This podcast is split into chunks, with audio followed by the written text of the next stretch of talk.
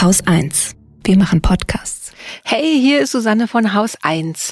Wir starten einen neuen Podcast und zwar ist der nicht für euch, sondern für eure Kinder und der wird auch im besten Fall von euren Kindern gemacht. Wir wollen Interviews mit dem Haustier, ein Kinderzimmerkonzert, eine Reportage vom Balkon oder aus der Abstellkammer, also alles, was euren Kindern einfällt und was die schon immer mal zu einem Podcast machen wollten, sollen sie jetzt einfach mal machen, weil Zeit haben sie wahrscheinlich wegen der Corona-Ferien. Die brauchen dafür einfach nur ein Handy und ein bisschen Zeit und ein bisschen Fantasie und eine Idee, worüber sie sprechen wollen. Und wie es alles genau geht, steht auf haus1.fm slash Kinderland. Bei uns sind schon die ersten Beiträge eingetrudelt und wir würden uns total freuen, wenn auch was von den Wochendämmerungskindern hier bei uns ankommt. Also geht auf haus1.fm slash Kinderland.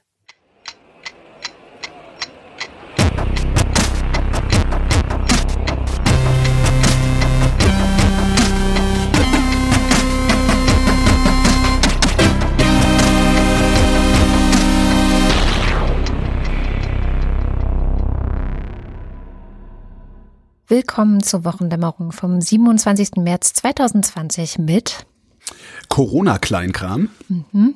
Coronavirus habe ich auch. Noch mehr Coronavirus. Tote Prominente.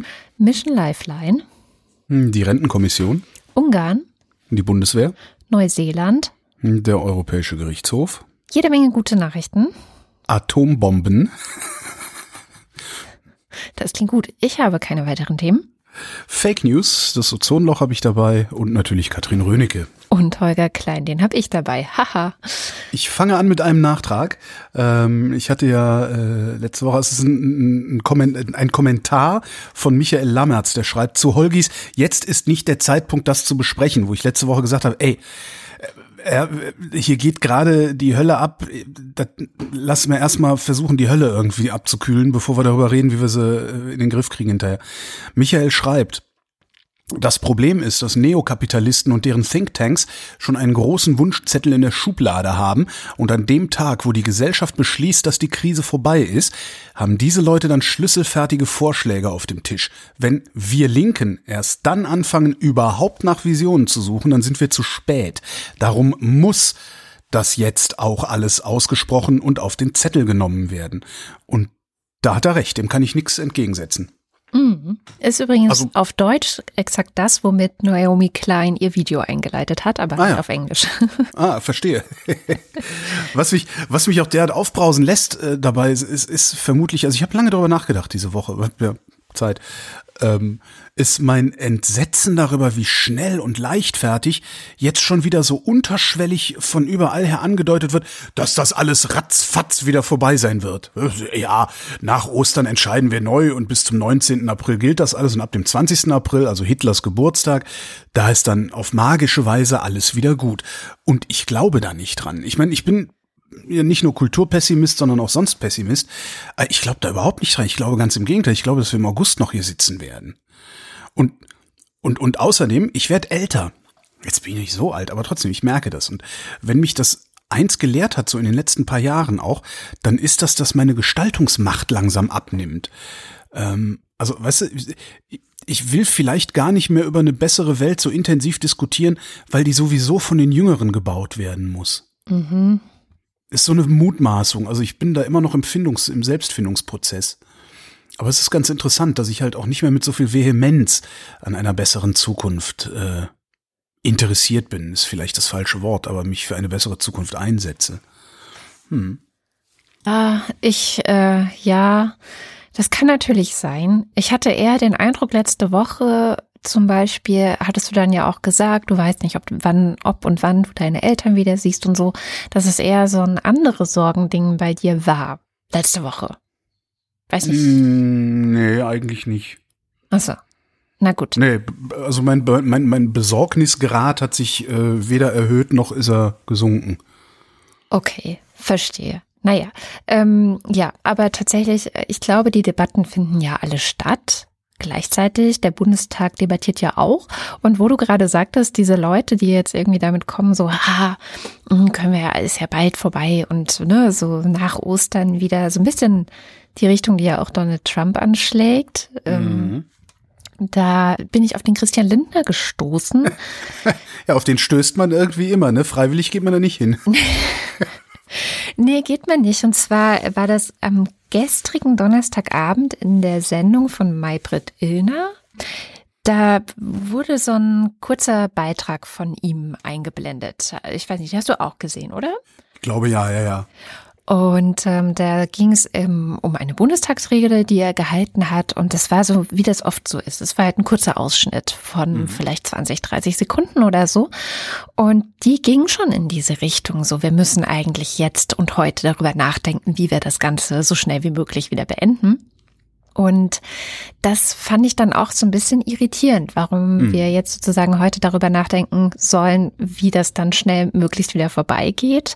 Ähm, hab dann die Rede rausgesucht, die Bundestagsrede, die er vor zwei Tagen, also am 25. März gehalten hat und hab mal noch ein bisschen mehr Kontext mitgenommen und sie mal mhm. mitgebracht.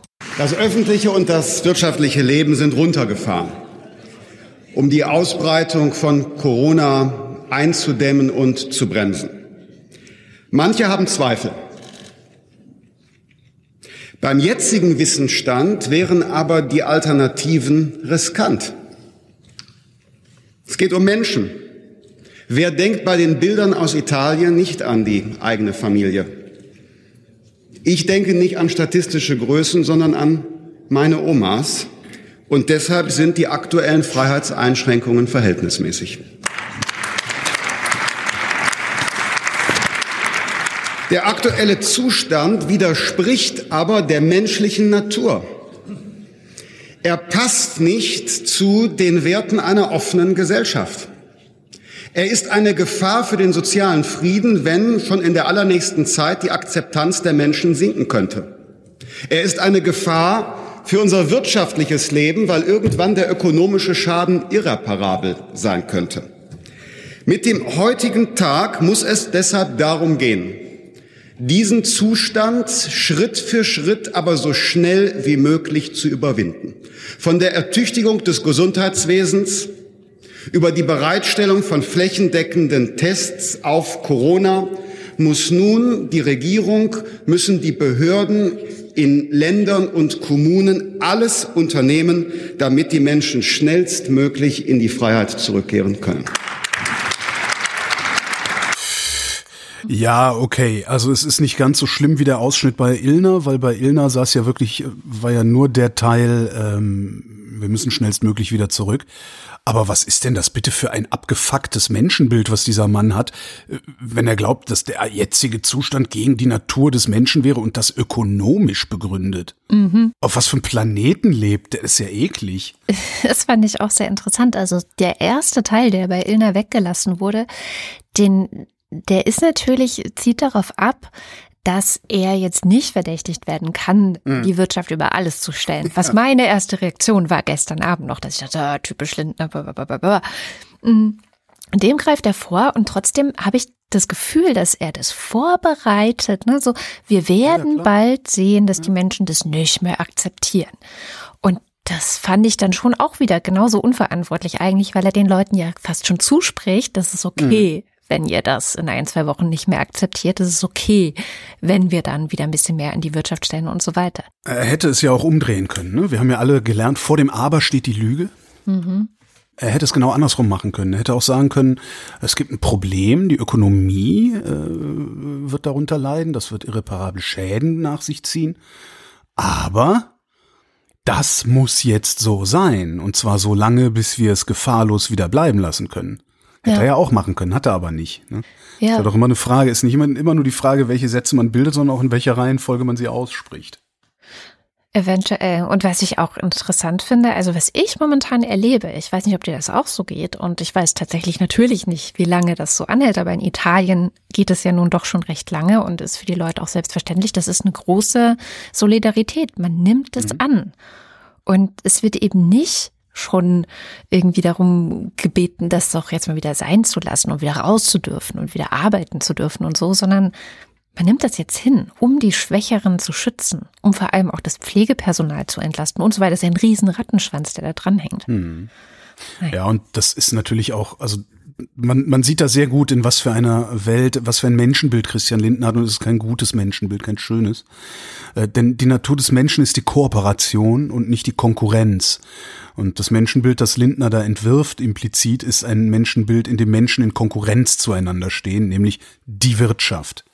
Ja, das wäre natürlich, wäre genauso gut auch mal eine Möglichkeit für die Liberalen, darüber nachzudenken, wie könnte Liberalismus in einer nicht kompetitiven Welt aussehen. Ja. Für was könnten wir kämpfen? Wofür er tatsächlich kämpft, ist, dass die, die seine Partei finanzieren, weiter Kohle machen können. Das ist das, das ist irgendwie, das wird auch aus diesem kurzen Ausschnitt, finde ich, wird das schon sehr, sehr klar. Interessant übrigens, gab einen Deutschland-Trend extra, passt auch dahin, äh, Infratest DIMAP mal, die haben schnell gefragt, äh, wie findet ihr denn diese Maßnahmen? 95 Prozent der Deutschen befürworten, dass man in den kommenden zwei Wochen, also es war dann Anfang dieser Woche, äh, nur noch in der eigenen häuslichen Gemeinschaft oder sich mit einer weiteren Person treffen darf. Drei Prozent lehnen diese Maßnahme ab. Fand ich schon mal ganz interessant. Allerdings haben sie auch nur nach den zwei Wochen gefragt und nicht äh, danach, wie lange wärt ihr denn eigentlich bereit, mhm. es durchzuhalten? Weil das ist ja eigentlich die interessante Frage, weil es glaubt, weiß ich nicht, vielleicht bin ich ja irgendwie ein Schwarzmaler oder so, aber in zwei Wochen, da sehen wir, wenn wir Glück haben, sind in zwei Wochen die Intensivstationen nur voll und nicht überfüllt. Ja. Das ist ja eher so dass das Szenario, das in meinem Kopf so, so vor sich hin tobt. Ja, ich glaube auch, dass die Effekte dieser Maßnahmen, so langsam spürt man die ja und so langsam, hm, ich sag mal, die Schreckensmeldungen, sind jetzt nicht mehr so krass und die Situation macht vielleicht auch nicht mehr so Angst. Also man sieht es auch so ein bisschen auf den Straßen, habe ich jetzt das mhm. Gefühl, dass die Leute entspannter wirken. Also entspannter als vielleicht noch Anfang der Woche. Und ich kann mir auch vorstellen, dass man irgendwann nachlässig wird, also so einfach selbst, ja, nicht so richtig ja. drüber nachdenkt ja. oder was weiß ich. Aber es reicht doch ein Blick nach Italien, um sofort wieder zu checken, ah fuck, nee, da wollen wir nicht hin. Das ja. darf uns auf gar keinen Fall passieren. So, das, äh, wir müssen unter dieser Kapazitätsgrenze bleiben und kostet es, was es wolle. Also ansonsten diskutiert man ja wirklich einfach darüber, okay, wie viele Menschenleben sind wir eigentlich bereit in Kauf zu nehmen, dass es dann kostet? Dem Shareholder Value zu opfern. Ja, da ja. sind wir sehr, wir sind bereit, sehr viele Menschenleben dafür zu opfern. Nur bisher waren es keine deutschen Menschenleben, die wir dafür zu, geopfert haben. Man muss ja nur mal gucken, so, was wir in Afrika machen, ne? so wo wir dann so die Bodenschätze abbauen, äh, Erdöl und so weiter. Also wir sind schon bereit, sehr, sehr, sehr viele Menschen zu opfern dafür, dass es uns gut geht und wir auf äh, gemütlichen Straßen in gemütlichen Autos fahren zu können. Die Frage ist halt dann wirklich, wie viel Deutsche sind wir bereit zu opfern genau. und das werden wir ja bald sehen. Ja, weil dieses Wort, was da einem in den Kopf kommt, ist ja Kollateralschaden. Und ich mhm. glaube, dieses Wort war nie für die Bevölkerung westlicher Industrienationen gedacht. So. Ja. Ja, das genau. war immer nur für das die anderen, irgendwo anders, genau. weit, weit weg und also nicht für uns. Ja. Ähm, jetzt sagtest du, egal was es kostet, also egal zu welchem Preis, wir müssen dafür sorgen, dass wir unter der Kapazitätsgrenze der Intensivstationen bleiben. Ja. Und gleichzeitig denke ich dann immer so, ja, wir, wir können das leicht sagen, weil wir wohnen in großen Wohnungen und unser Einkommen läuft einigermaßen weiter. Das gibt aber jede Menge Leute, die jetzt in einer 30 Quadratmeter Wohnung zu zweit hocken müssen und sich in die Haare kriegen. Und es gibt jede Menge Leute, die noch nicht mal eine Wohnung haben, sondern auf der Straße leben. Und da habe ich in der Taz von heute sogar, von Freitag, dem 27. März, eine schöne Reportage gefunden, ähm, die begleiten Obdachlose am Helmholtz, Helmholtzplatz? Ja, am Helmholtzplatz in Prenzlauer Berg ist der. Ganz nett zu lesen, kann man sich mal durchlesen, einfach nur um vielleicht auch ein bisschen ein Gefühl oder ein Bewusstsein dafür zu kriegen, äh, dass es noch was anderes gibt als gut ausgebildete, entspannte Medienmitarbeiter oder Medienschaffende, die gerade gut Homeoffice machen können. Ja, das eh. Ich habe diese Woche auch so einen Realitätscheck gehabt mit der Mutter eines anderen Kindes, mit der ich telefoniert habe. Also wir gehen mit meinem Kind zusammen in eine Klasse. Und sie ist Sozialarbeiterin, ihr Mann auch. Die müssen beide arbeiten gehen. Die müssen das. Die können nicht zu Hause bleiben. So, und die Kinder sind zu Hause, äh, machen da mehr oder weniger gut ihre Aufgaben, die sie bekommen haben. Das, äh, mehr oder weniger gut äh, trifft es wahrscheinlich ziemlich, weil die sind ja auch viel Zeit alleine damit. Es ist nicht so wie bei den privilegierten Eltern, also jetzt bei uns zum Beispiel, dass dann immer jemand mit dabei sitzt und wenn eine Frage ist, dann macht man halt diese eins zu eins Betreuung und das, äh, da bin ich, äh, aber hallo, bin ich da aus meiner rosa Wolkenwelt mhm. rausgefallen, als sie dann so meinte, ja, nee, und sie muss dann auch Klientenkontakt haben. Ähm, natürlich versucht man so gut wie möglich Abstand zu halten und so weiter, aber die Leute müssen dahin. Und es ist ja auch klar, also natürlich, Sozialarbeit muss auch weitergehen, aber sie haben keine Wahl. Dann hatte ich noch eins gefunden. Ich bin ja Allergiker und die Allergiesaison geht ja jetzt langsam wieder los. Ich merke das auch. Äh, wieder Kribbeln in der Nase, Ohren jucken, was man halt so hat als Allergiker. Eine Antwort auf die Frage, ob Pollenallergiker in besonderer Weise gefährdet sind, äh, Corona sich einzufangen oder einen stärkeren oder wie, wie nennt man das, einen katastrophaleren Krankheitsverlauf zu haben? Die Antwort lautet nein. Wer es äh, im Detail nachlesen will, guckt in die Show Notes. Ich, ich mache es ein bisschen kürzer. Wir müssen es jetzt nicht alles irgendwie ja. Ähm, die gute Nachricht, Airbnb geht vor die Hunde. Echt, ja, vor die Hunde? Naja, die haben massive Einbrüche, also verdienen kein Geld mehr, versuchen jetzt irgendwie von Privatinvestoren noch ein bisschen Geld einzusammeln. Hm. Ich gebe zu, ich habe zweimal in meinem Leben in einer Airbnb-Wohnung übernachtet äh, und fand das irgendwie auch ganz komfortabel und ganz praktisch. Und beide Male haben mich dazu gebracht, das war einmal in London, einmal in Lissabon, beide Male haben mich dann dazu gebracht, mir tatsächlich mal Gedanken darüber zu machen, was ich da denn eigentlich tue. Und was ich da getan habe, ist, Menschen, die eine Wohnung gebraucht hätten, die Wohnung wegzunehmen. Hm. Das ist Airbnb, was anderes ist das halt nicht mehr. Und äh, darum, also das kann gerne verschwinden. Also das, weiß ich nicht, brauche ich nicht mehr. Die Leute sollen in Hotels absteigen oder mit dem Fahrrad und dem Zelt losfahren, wenn sie nicht genug Geld für ein Hotelzimmer haben. Ehrlich. Ja. Das äh, Rio de Janeiro in Rio de Janeiro scheitert ja, ne, Brasilien, mhm. scheitert ja die Regierung, äh, was heißt scheitert, sie weigert sich, hinreichend Maßnahmen gegen die Ausbreitung von Corona zu ergreifen. Und äh, jetzt haben hat das organisierte Verbrechen in Favelas gesagt, the government won't do the right thing, organized crime will und hat einfach mal eine Ausgangssperre ab 20 Uhr abends verhängt und sorgt doch dafür, dass es durchgesetzt wird. What? Auch ganz interessant. Ja, oh die organisierte Kriminalität macht den Job, den eigentlich der Staat machen sollte. Zumindest in Rio in der ein oder anderen Favela.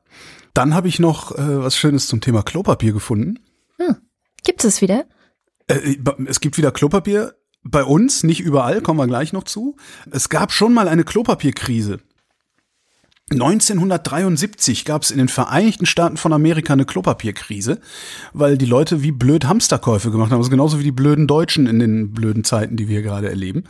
Ähm, was da passiert war, ist, dass ein äh, republikanischer Abgeordneter aus Wisconsin, der irgendwie mit der Papierindustrie verbandelt war, eine Papiermühle besessen, also Geld damit verdient hat, Papier zu verkaufen, der hat eine Pressemeldung rausgegeben, dass äh, die US-Regierung zu wenig Klopapier für Staatsbedienstete vorbestellt hätte und hat halt reingeschrieben, ja, ernste Verknappung, ähm, hoffentlich kommt es nicht zur Rationierung, das ist nicht zu lachen, das ist ein Problem, das jeden Amerikaner betreffen wird. Und dann ist Johnny Carson, eine Late-Night-Talker aus den 70er Jahren, Johnny Carson hat das Ding aufgegriffen in seiner Talkshow und hat grinsend gesagt, denn, äh, äh, nicht nur das Benzin wird knapp, äh, Klopapier wird auch aus den Supermarktregalen oh verschwinden. Am nächsten Tag war das Klopapier aus den Supermarktregalen verschwunden. Man sollte immer aufpassen, was für Witze man macht. genau. Das heißt, das ist alles nicht neu. Es gibt äh, tatsächlich eine Klopapierkrise und die ist ganz woanders. Eine Freundin von mir, die stammt aus München, ist ausgewandert in die Türkei nach Antalya, lebt und arbeitet da seit vielen Jahren. Ich glaube, über zehn Jahren ist sie da unten.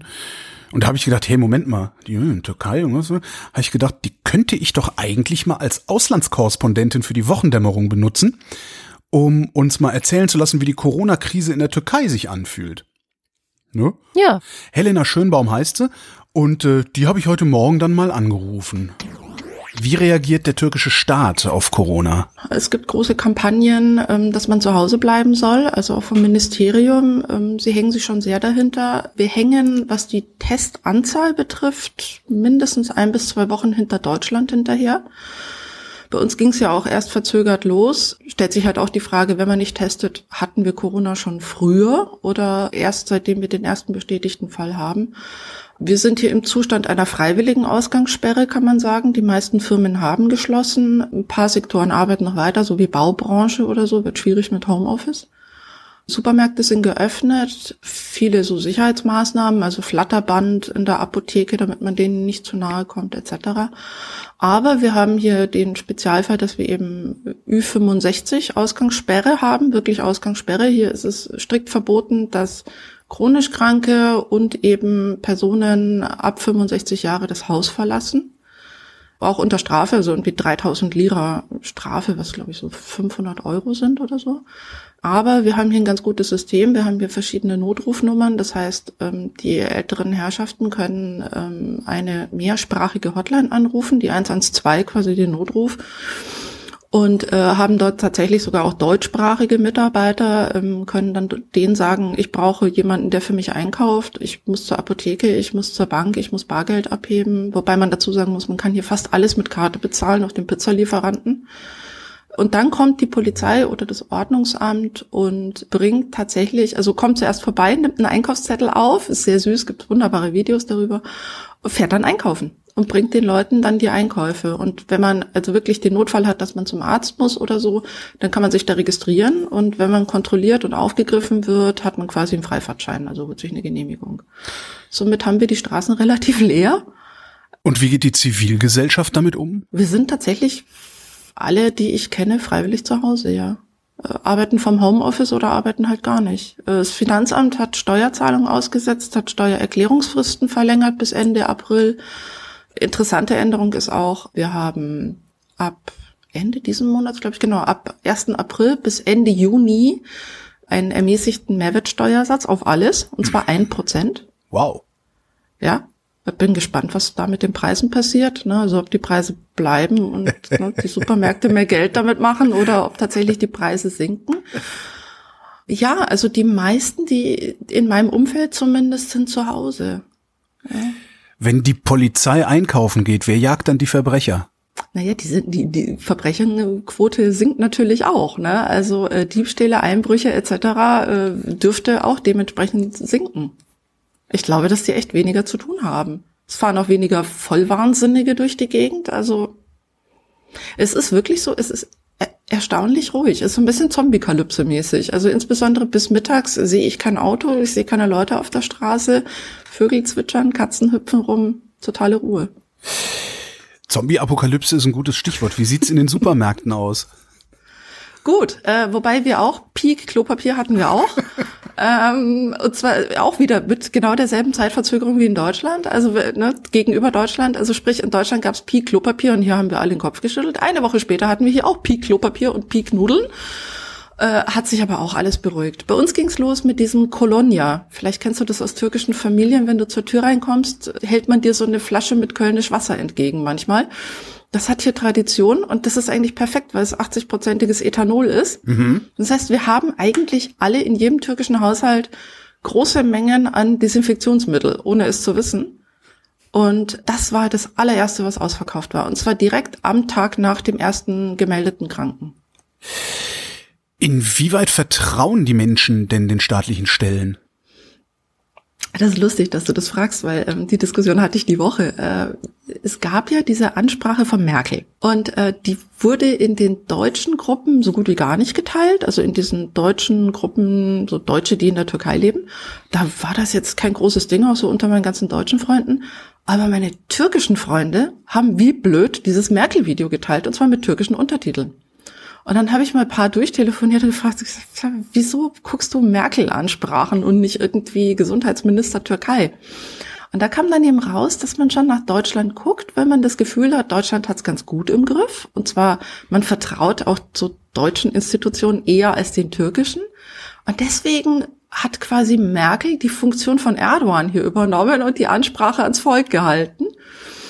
Und das zeigt mir schon, dass sie hier weniger Vertrauen in die Institutionen haben liegt auch daran, wie der, insbesondere der Gesundheitsminister am Anfang damit umgegangen ist. Das war auch so ein bisschen die, die Trump-Schiene, dass man gesagt hat, zu jedem Krankheitsfall, zu jedem Gemeldeten hat man nicht dazu gesagt, wo er aufgetreten ist, sondern wo derjenige vorher im Urlaub war oder aus welchem Land er kam. Dadurch hatten die hier so einen Spin zu sagen, ja, das ist auch so ein Ausländervirus. Äh, das führte dann tatsächlich dazu, dass es zwar nicht in Antalya, ähm, aber in Ankara gab es ähm, Übergriffe tatsächlich auf Ausländer, irgendwie so in so Extremsituationen im Supermarkt, wo dann tatsächlich auch ein Deutscher mal ein Pfeilchen rausgetragen hat aus dem Supermarkt. Ähm, das hat sich geändert, seitdem der Gesundheitsminister wie blöde twittert und wirklich auch Zahlen rausrückt und insbesondere auch inzwischen äh, publiziert wird, wie viel getestet wird. Also das steigert auf jeden Fall das Vertrauen in die Institutionen. Und man sieht auch, dass die Testzahlen jetzt rapide nach oben gehen, ähm, weil sie natürlich ja auch Infrastruktur nachladen. Ich habe manchmal so das Gefühl, es gibt so ein subtiles Misstrauen sowieso allen Institutionen gegenüber. Das hat man hier. ne? Ähm, ist ja nicht verkehrt, ich kenne es von Ja, Bayern, klar, ne? Das sind ja auch so ein bisschen Anarchisten, ne? So, lasst mir bloß in Ruhe mit denen da oben. Das ist hier ähnlich, aber andererseits ähm, weiß man, dass halt türkische Institutionen gerade im Krisenmodus echt gut funktionieren. Also weil sie flexibler sind, weil sie extrem pragmatisch sind, ne, siehe Einkaufshilfen für Senioren und sowas. Sowas stampfen die hier über Nacht aus dem Boden. Daher ist es ja so ein bisschen zwiespältig, ich schätze, so ähnlich wie in Deutschland. Aber diese, übrigens diese Verschwörungslunis, wie ich sie in den deutschen Facebook-Gruppen erlebe, also irgendwie alles so jüdische Weltverschwörung gesteuerter Virus, irgendwie Militärbasis, USA, was auch immer, was da alles für Quatsch erzählt wird, das erlebe ich nicht bei Türken, das erlebe ich nur bei Deutschen. Auch die, die hier leben, bei den Deutschen. Dabei hat die Türkei ja einen Staatspräsidenten, der der Verschwörungstheorie jetzt nicht unbedingt fernsteht. Das finde ich ganz spannend. Ja gut, wir haben so einen Oberluni halt, ne? Also man kann sowas auch wegdelegieren. Der ist halt immer gut dafür. Also so theoretisch ist halt in der Türkei irgendwie für jede Verschwörungstheorie sind die hier total empfänglich. Aber wenn es eng wird, also sprich, wenn sie merken, oh, das ist jetzt nicht so eine abstrakte Bedrohung, über die man sich einen Kopf machen kann, sondern die ist konkret, dann werden sie doch sehr realistisch und pragmatisch. Doch, doch. Und auch hier muss ich sagen, extrem hohe Masken- und Handschuhdichte auf der Straße. Also wer rausgeht, wer einkaufen geht. Insbesondere zieht sich eigentlich eine Maske an und Handschuhe. Es war auch immer gleich die Vorgabe seitens Gesundheitsminister. Also gibt es Riesenkampagnen zu sagen, geht bitte nicht raus, geht nicht raus, bleibt zu Hause, bleibt zu Hause. Und wenn ihr rausgeht, zieht eine Maske an, zieht Handschuhe an. Ja. Klopapier zu horten scheint in der Natur des Menschen zu liegen. Das sollte vielleicht irgendjemand mal der FDP mitteilen oder zumindest deren Vorsitzenden. Ähm, das mit den Masken finde ich übrigens ziemlich super. Da fehlen mir hier auch tatsächlich, fehlt mir hier in Deutschland eine entsprechende Kampagne, die sagt, wenn ihr rausgeht, zieht Masken an. Was mir sogar eigentlich fehlt, ist ein Maskengebot. Das haben die Tschechen ja gemacht. Die haben gesagt, nö, wenn ihr rausgeht, zieht ihr eine Maske an oder ihr geht nicht raus. Und sonst gibt's Dresche. Und jetzt werden dann wieder viele sagen, ja, aber es gibt ja keine Maske. Ja. Ja, dann bastelt ihr eine. Ja, das werden viele Das sagen und vielleicht kann nicht jeder und jede sich eine Maske basteln. Weiß nicht. aus einem Taschentuch vor den Mund binden? Hm. Das kann jeder. Das kann wirklich nur, das kann wirklich der letzte Depp. Es geht ja nur darum, dafür zu sorgen, dass man nichts rausrotzt. Ja, naja, klar, das muss man den Leuten, glaube ich, auch nochmal erklären vielleicht. Also, Ja. dass es nicht darum geht, sich selbst nicht anzustecken, sondern falls man eben positiv ist, die anderen nicht anzustecken. Wo ich positiv sage, hast du mitbekommen, dass Boris Johnson positiv auf Corona getestet wurde? Äh, ja. Das war so ein bisschen die Nachricht des Tages heute. Ich bin Ach gespannt. echt? was Ja, ich habe das ignoriert. Ich, ich habe das irgendwie, ich habe das gesehen und gedacht, ja, der nächste halt. Ja, ja, klar. Es ist einerseits nichts Besonderes dieser Tage und andererseits ja schon was Besonderes, weil es, soweit ich weiß, ist es nicht der erste irgendwie Regierungschef. So? Hm. Also ich weiß zumindest von Überlege gerade. Stimmt, könnte gut sein, ja. Hm, nee, weiß ich auch nicht. Ja, ich weiß, äh, wie gesagt, das ist, ich mach da nicht irgendwie, also bei Angela Merkel hat's mich dann schon interessiert, ich dachte, um Gottes Willen. Jetzt bloß nicht, ne, jetzt bloß nicht der einzig normale Mensch im deutschen Bundestag oder zumindest in der Bundesregierung, jetzt nicht die ausnocken, bitte. Aber sonst bei allen anderen ist mir eigentlich ziemlich wurscht, ob das jetzt der Präsident ist oder ob das äh, Oma Schneidereit ist. Ja. Vor allem weißt du, wer der Plan B nach Angela Merkel wäre im Ernstfall? Ähm, Olaf Scholz, oder? Genau. Ja. Ja. Das geht ja auch noch. Olaf Scholz, äh, der, ist sicherlich ist der in vielen Fällen fragwürdig, aber äh, ich glaube immer noch ein besonnenerer Politiker als stell dir mal vor, wir hätten da jetzt irgendwie so einen Friedrich Merz oder sowas da sitzen. Ich glaube nicht, dass das ich glaube nicht, dass das mit dem so funktionieren würde. Andererseits, wer, wer weiß? Ich meine, mal recht mit, mit, mit Herrn Kurz haben wir ja auch nicht gerechnet, wobei da stellt sich ja jetzt auch so langsam raus, dass Sebastian. Kurz alles andere ist als ein äh, staatsmännischer Staatsmann, sondern im Grunde äh, nichts anderes tut, als äh, zu versuchen, sich zu drücken, also vor der internationalen Verantwortung zu drücken, weil Im Moment sieht's ja wirklich so aus, als wäre Österreich äh, der wesentliche Hotspot für die Verbreitung in Europa gewesen. Ne? Mhm. Naja. Und das Letzte, was ich zu Corona zu erzählen hätte, ist ein ganz interessanter Gedanke, äh, den Gabriel Joran gestern Abend auf Twitter geäußert hat. Und er schreibt, Vermutlich hat die tägliche Drosten-Sendung eine andere Funktion als die journalistische. Vielleicht geht es um den Trost, den die Kompetenz spendet, die tägliche Andacht für Leute, bei denen Wissenschaft und Religion in eins fallen. Ihr wollt die Politiker nicht mehr hören, ihr wollt Trost und Zuversicht aus einer anderen Sphäre. Die Religion scheidet für die meisten von euch aus, bleibt die Wissenschaft. Hoffnung können wir jetzt nur noch von der Medizin gewärtigen, deshalb die tägliche Andacht. Ich finde ich einen sehr interessanten Gedanken. Ja, doch. Doch, doch, doch. Also doch, ich doch. gebe zu, dass ich Drosten jeden Abend zur Beruhigung benutze. Aha.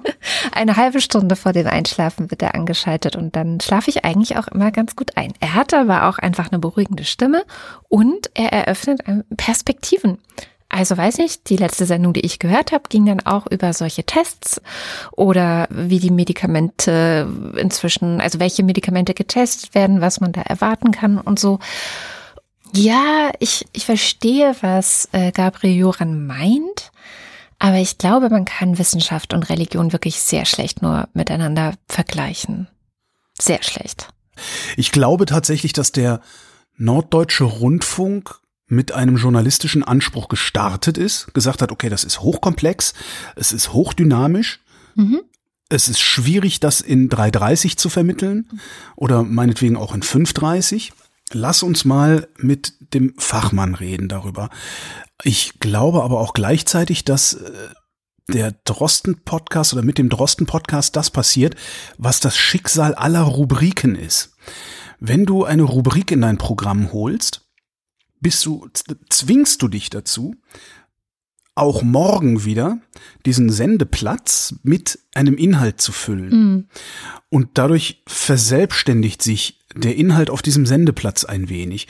Und dieses Gefühl habe ich bei ähm, dem Drosten-Podcast. Wie gesagt, ich möchte nicht, dass der NDR damit aufhört. Ich weiß nur nicht, ob das noch Journalismus ist. Mhm. Kommen wir mal zu was anderem. Darf ich ja, endlich? Wir haben jetzt 40 Minuten Obwohl, über Corona geredet. Das reicht. Ja, schneid alles, schneid einfach alles weg und äh, mach, mach noch eine Sondersendung Corona und dann machen wir noch eine richtige Wochendämmerung. Gute Idee.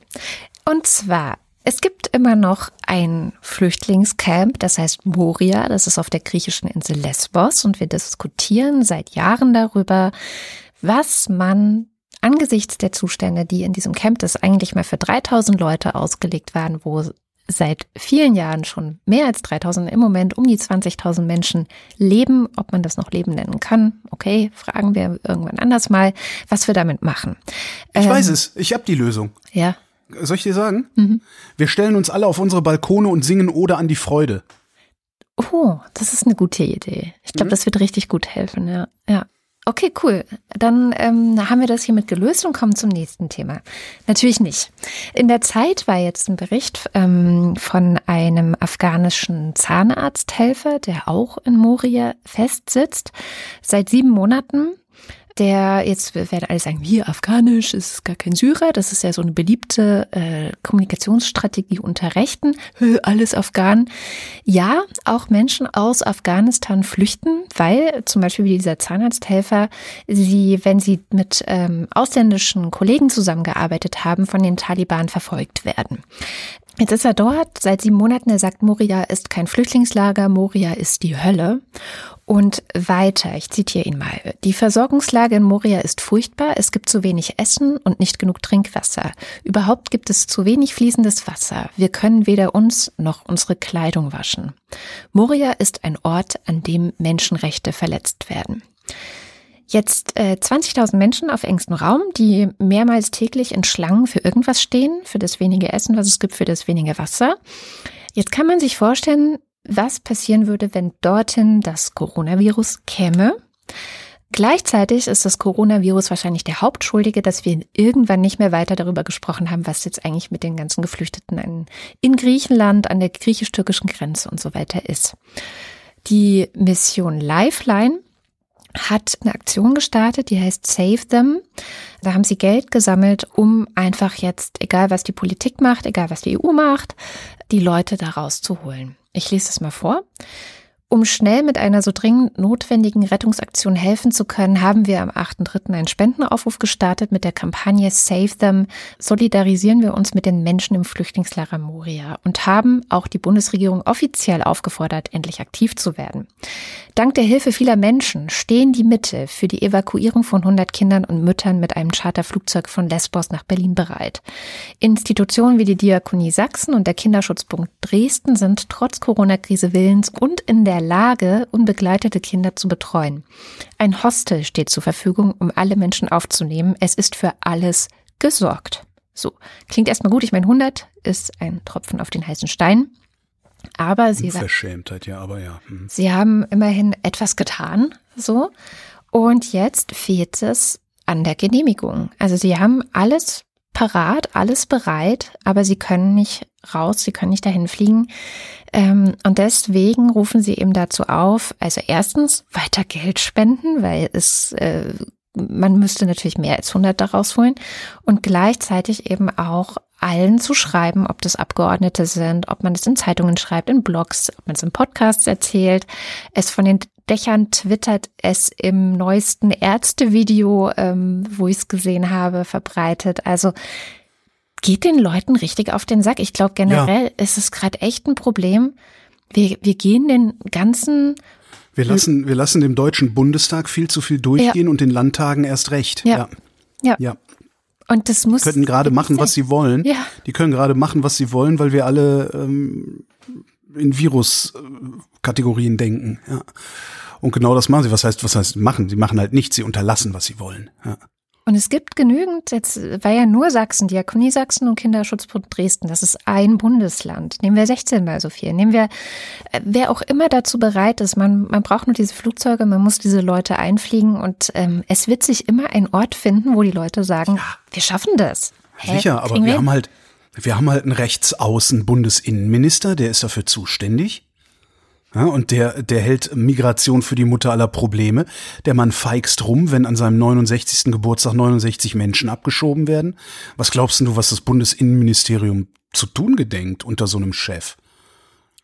Ja, nicht. Ein Scheißdreck. Und niemand wird ihn zur Rechenschaft ziehen. Niemand wird ihn zur Rechenschaft ziehen. Das ist eigentlich das Schlimmste. Diese CSU-Heinis, die können machen, was sie wollen und die machen seit Jahrzehnten, was sie wollen. Niemand zieht die zur Rechenschaft. Guck dir den Scheuer an. Das ist das beste Beispiel dafür. Guck dir den Scheuer an, guck, weißt du. Dem konnte auch nichts Besseres passieren, oder? Als Corona. In einer seriösen Welt, in einem seriösen politischen Betrieb würde so jemand wie Andi Scheuer wäre der längst zurückgetreten. Äh, Horst Seehofer wäre längst zurückgetreten für die Scheiße mit der Mutter aller Probleme. Das passiert einfach nicht. Die sind unverwundbar. Die, die CSU ist unangreifbar. Darum darf die CSU keinesfalls mehr in der Bundesregierung vertreten sein. Um jeden Preis, außer die Nazis kommen stattdessen rein. Das ist dann auch nicht unbedingt der Preis, den ich zahlen will. Wobei die sind wahrscheinlich noch zu blöd, es so zu drehen, wie die CSU es seit Jahrzehnten dreht, nämlich immer mehr Gelder nach Bayern umzuleiten, die eigentlich für andere Bundesländer gedacht waren. Naja, also das, Mission ja, Lifeline, ich verlinke das. Ähm, ja. Vielleicht kann man da auch mal ein bisschen Geld in den Topf schmeißen. Ich weiß, es ist gerade knapp, aber ja, geht wohl nicht anders. Was ich noch nie irgendwem erzählt habe, wahrscheinlich habe ich das noch nicht mal dir erzählt.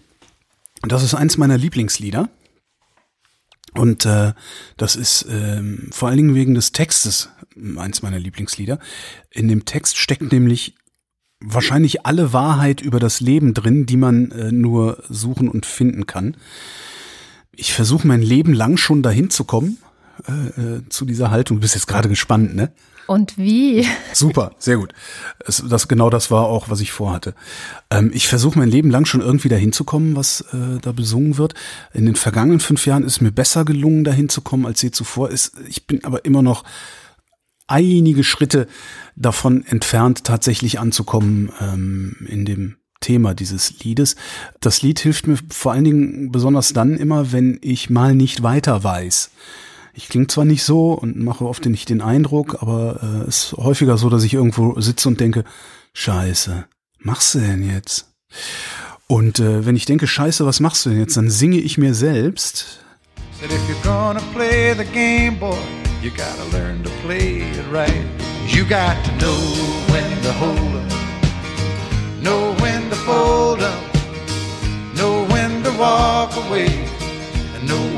Run. You never count your money when you're sitting at the table. There'll be time enough for counting when the dealing's done. Das ist The Gambler von Kenny Rogers. Hm. Ich wusste gar nicht, dass du so ein Country-Typ bist. That the secret to surviving is knowing what to throw away, knowing what to keep. Cause every hand's a winner, and every hand's a loser. And the best that you can hope for is to die in your sleep. Das Beste, auf das du hoffen kannst, ist im Schlaf zu sterben. Kenny Rogers ist gestorben diese Woche mit 81 Jahren. Ähm, das habe ich zum Anlass genommen, dieses Geheimnis zu lüften. Ja, Country und Western kann ich ganz gut hören, ja. Echt? Ja, und vor allen Dingen dieser Song, vor allen Dingen dieser Text. Äh, äh, ne, every gambler knows that you, the secret to surviving is knowing what to throw away and knowing what to keep. Because every hand's a winner and every hand's a loser. And the best that you can hope for is to die in your sleep. Naja, außerdem gestorben äh, Albert Uderzo. Äh, Albert Uderzo ist zusammen mit René Gos, äh, über den stolper ich immer, Albert Uderzo nicht, aber zusammen mit René Goscinny, äh, der Erfinder von Asterix. Und erste Illustrator von Asterix. Äh, der hat also auch Obelix erfunden, auch diese Woche verstorben. Mensch. Ich, wie macht man denn da jetzt eine Überleitung? Ähm, Okay, apropos verstorben. Die Rentenkommission hat getagt. Äh, 2018, im Sommer 2018 ist die Rentenkommission eingesetzt worden, um, ich zitiere, eine Empfehlung für einen verlässlichen Generationenvertrag vorzulegen. Und zwar für einen verlässlichen Generationenvertrag für nach 2025. Ähm, bis 2025 äh, gilt die äh, doppelte Haltelinie, das doppelte Haltelinie-Gesetz. Ähm, das gute heißt- doppelte Halte. Gut, doppelte Haltelinie-Gesetz, genau. Ähm, da steht drin, das Rentenniveau äh, ist mindestens 48 Prozent und der Beitragssatz ist höchstens 20 Prozent. Was sie eigentlich wollten, ist zu gucken, wie geht's denn eigentlich ab 2026 weiter? Was machen wir? Machen wir eine längere Lebensarbeitszeit? Wie, ne, wie justieren wir? Und ne, ne, ne, ne, ne. Dann gab's jede Menge Vorabmeldungen, ähm, als die, also heute wahrscheinlich während wir reden, äh, legen die ihren Bericht vor. Es gab halt bisher, wie gesagt, nur Vorabmeldungen, ein paar Spekulationen vor. Die Beamten werden auch in die Rentenversicherung geholt. Das Einzige, was äh, ich verbrieft als Vorabmeldung gefunden habe, ist, dass sie sich nicht einigen konnten auf eine Erhöhung der Regelaltersgrenze und dass sie einen Alterssicherungsbeirat gründen wollen, der später eine Einschätzung zu all dem abgeben soll. Also noch ein Arbeitskreis wird gebildet. Die vertagen das heißt, die Rente, die Rente ist seit Gerhard Schröder, SPD, äh, sie zerschrotet hat, äh, genauso unsicher, wie sie seitdem ist. Ja, genauso unsicher, weiß schon. Punkt. ist. Gucken wir mal nach Ungarn.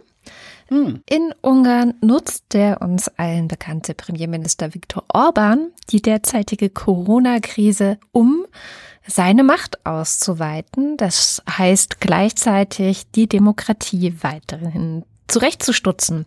Ähm, wir wissen ja jetzt schon, also in Ungarn, äh, das mit der freien Presse ist so eine Sache und eigentlich versucht er alles so aus dem Weg zu räumen oder in Verschwörungstheorien einzukleiden. Ne? Also George Soros ist ja letztendlich eine Geburt ähm, Viktor Orbans, wenn man so will. Also nicht nur, es gibt da auch noch ein paar andere Beteiligte, aber er hat das, diese ganze Verschwörungstheorie groß gemacht. Jetzt soll ein Notstandsgesetz verabschiedet werden, das gerade als Entwurf vorgelegt wurde. Und das soll Viktor Orban und seinem Kabinett die Möglichkeit geben, erstens Gesetze auszusetzen, zweitens andere Gesetze einzusetzen und das so lange wie ein Ausnahmezustand anhält. Der Ausnahmezustand ist schon da, also wegen Corona, wie in vielen anderen Ländern auch. Und das Gesetz würde darüber hinaus diesen kompletten, also wie wir es ja noch haben, was ja auch bei uns momentan alle betonen, das Wichtigste ist, dass der parlamentarische Prozess weitergeht. Mhm. Das ist das Herz der Demokratie und also da gibt es ja diverse partitische Aussagen, die man derzeit hören kann. Das wird da ausgesetzt, also keinen parlamentarischen Prozess mehr und das Ganze, solange der Ausnahmezustand besteht. Und man sollte jetzt nicht denken, ach, Ausnahmezustand, das ist natürlich eine Ausnahme. Ich erinnere nur an die USA, wo momentan 34 Ausnahmezustände noch in Kraft sind. Äh, der älteste geht zurück auf die Regierung Carter von 1979.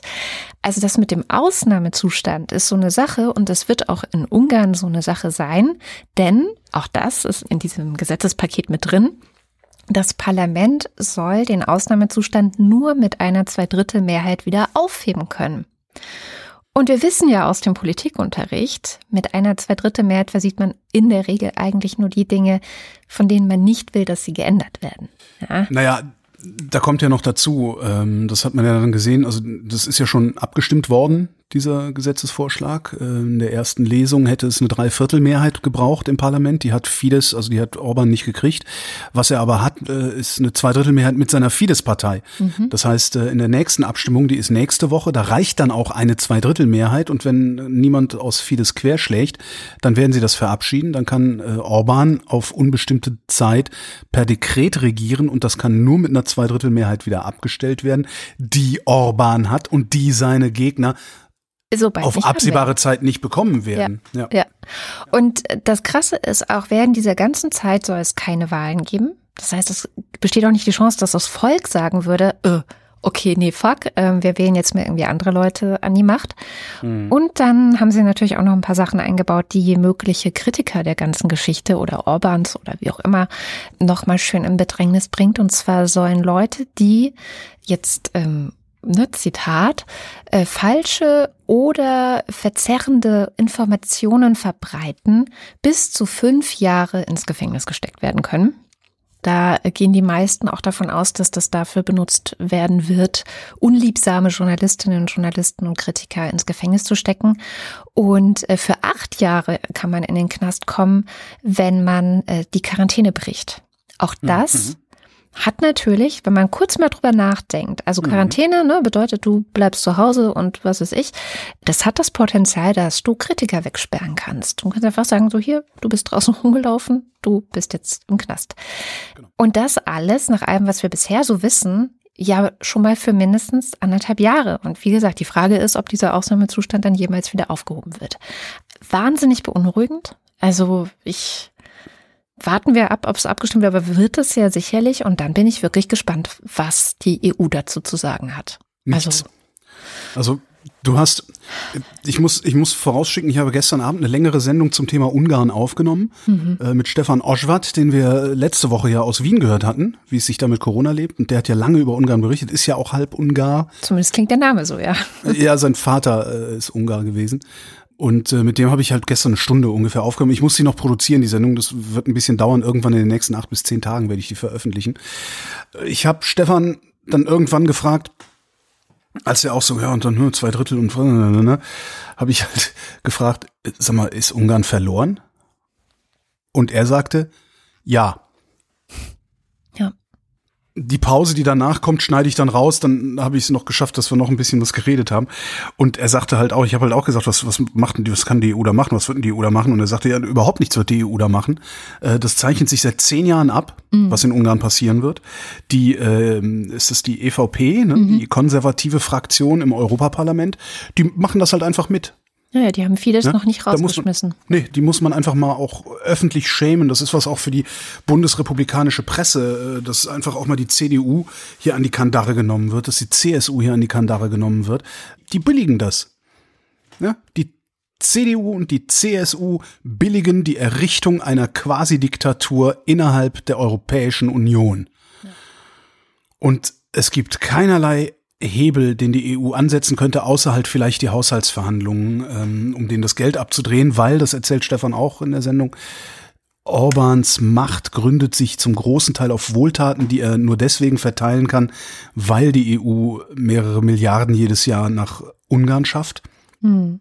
Und im Übrigen auch auf die bundesdeutsche Automobilindustrie, äh, die da äh, im Grunde den industriellen Kern bildet in Ungarn und da überall Werke hingestellt hat. Hm? Volkswagen baut da, BMW baut da, damit Susanne Klatten noch ein paar mehr Milliarden Dividende einstreichen kann. Oder kriegt Frau Klatten nur Millionen Dividende? Ich weiß es gar nicht. Naja, ja, also kommt dann irgendwann die Sendung, allerdings bei mir bei Vrind. Mhm. Gut. Atombomben. Wow. Ja. Ja, Nordkorea hat wieder angefangen, Raketen zu testen. Oh Gott. Weil sie glauben, dass man damit Corona ausrotten kann, oder? Naja, nee, aber wenn du, wenn du das machst, dann hast du halt das Ohr des Präsidenten der USA. Ne? Das, äh, mhm. ja, Im Sommer 2018 gab es ja dieses Gipfeltreffen in Singapur. Ne, damals hat Kim gesagt, oh, Moratorium machen wir. Dann, ne, Trump hat sich dann auf die Brust geschlagen, wie er das immer so schön macht. Great, everything's great, we're a great meeting. Da gab es nochmal ein Gipfeltreffen vor einem Jahr. Äh, das ist dann vorzeitig abgebrochen worden. Danach hat äh, Trump, glaube ich, auch wieder gesagt, everything's great. Jedenfalls hat äh, Nordkorea gerade zwei Kurzstreckenraketen getestet, was jetzt schon der zweite Militärtest innerhalb von zwei Wochen war. Da wollte ich nur noch mal darauf hingewiesen haben. Ähm, Nordkorea macht weiter, was Nordkorea macht und äh, Trump, naja, Trump macht halt, ist halt Trump. Aber was äh, die viel wichtigere Atombomben-Nachricht ist, unsere Atombomben, ne? Mhm. Die werden jetzt endlich mal modernisiert. Jetzt. Moment, wir haben doch gar keine Atombomben. Natürlich haben wir Atombomben. Was hast du denn gedacht? Deutschland. Natürlich, Deutschland hat Atombomben. So, und zwar ähm, Kalter Krieg. Wir denken uns zurück. Jetzt schwimmen, das Bild schwimmt jetzt so, ne? So im Kalter Krieg. Ich gehe mit Mutti in den Konsum. Mhm. Im Kalten Krieg, äh, während des Kalten Kriegs, äh, haben die USA in Westeuropa, in Italien, in Belgien, ähm, Italien, Belgien, es gab noch ein paar Länder und auch in Deutschland Atomwaffen verteilt, Atombomben mhm. äh, platziert. Also einfach so eingelagert, ja, um dem Russen was entgegensetzen zu können. Und natürlich auch ein bisschen Verunsicherung zu sorgen und sowas. Das war so gemeint, dass die Amis die Codes für die Bomben haben, die Deutschen die Flugzeuge. Also die Idee wäre gewesen, die Amis sagen, okay, wir greifen jetzt die Russen an, dann wären die unter einen deutschen Tornado geschnallt worden und dann wären wir damit nach Moskau geflogen.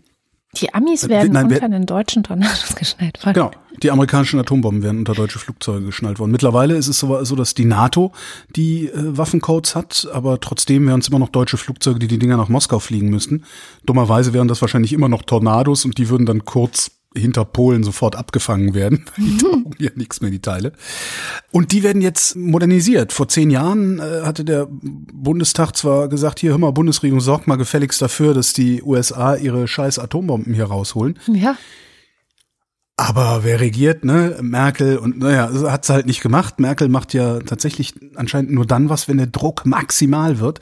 Und wenn sie dann was macht, wird's richtig gut. Ich glaube, sie auch kann auch, auch nichts machen. Ich meine, sie ist immer noch in der CDU.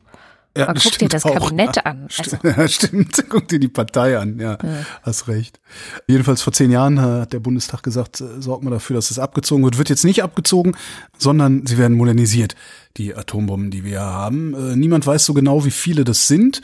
Man schätzt so 10, 15, 20, irgendwie sowas in dieser Größenordnung liegen Atombomben, äh, vermutlich in einem Ort namens Büchel in ich glaube, es ist in der Pfalz.